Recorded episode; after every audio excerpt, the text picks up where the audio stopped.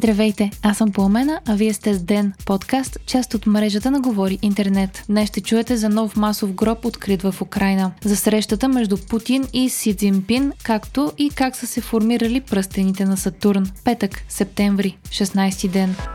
Нов масов гроб с 440 тела е бил открит в Украина, обявиха президентът на страната и други представители на властта. Става въпрос за отвоюваният от руските сили североисточен град Изюм. Според Украина, жертвите са главно цивилни и това е поредното доказателство за многото военни престъпления, извършени от Русия по местата, които е окупирала. Киев си върна Изюм, след като хиляди руски военни избягаха оттам, изоставяйки оръжията и боеприпасите си. Това е най-големият масов гроб откриван в Европа след войните на Балканите през 90-те години на миналия век.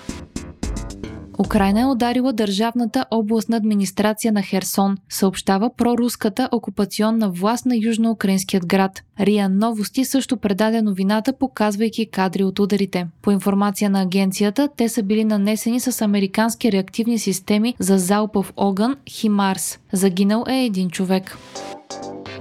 Руският президент Владимир Путин и китайският му колега Си Цзинпин разговаряха по време на среща на върха на Шанхайската организация за сътрудничество в Самарканд, Узбекистан. Това е първата им среща, откакто Русия нахлу в Украина. Лидерът на Китай не спомена Украина в изявлението си, но пък Путин каза, че разбира, че Си Цзинпин има въпроси и притеснения относно ситуацията в Украина и че оценява високо балансираната позиция на Китай по този въпрос. Руският президент освен това заяви, че Москва Москва подкрепя политиката на Пекин за един Китай и се противопоставя на провокациите в Тайванският проток от страна на САЩ. Подкрепата на Китай към Русия е изключително важна за Москва, особено след като Европейският съюз обяви плановете си да се откаже от руските енергийни източници. По време на срещата в Самарканд президентът на Монголия Ухнаагин Хорелсух е заявил, че подкрепя построяването на тръби за пренос на газ и петрол от Русия към Китай, преминаващи през територията на Монголия. В срещата се включиха още държавните глави на Индия, Пакистан, Турция, Иран, Казахстан, Киргистан, Таджикистан и Узбекистан. Иран също е подписала меморандум за присъединяването си към Шанхайската организация за сътрудничество, а Путин е заявил, че делегация от 80 големи руски компании ще посети страната през следващата седмица. След западните санкции, Москва все по-явно търси път на изток и начини по които да замени партньорството си с Европейският съюз.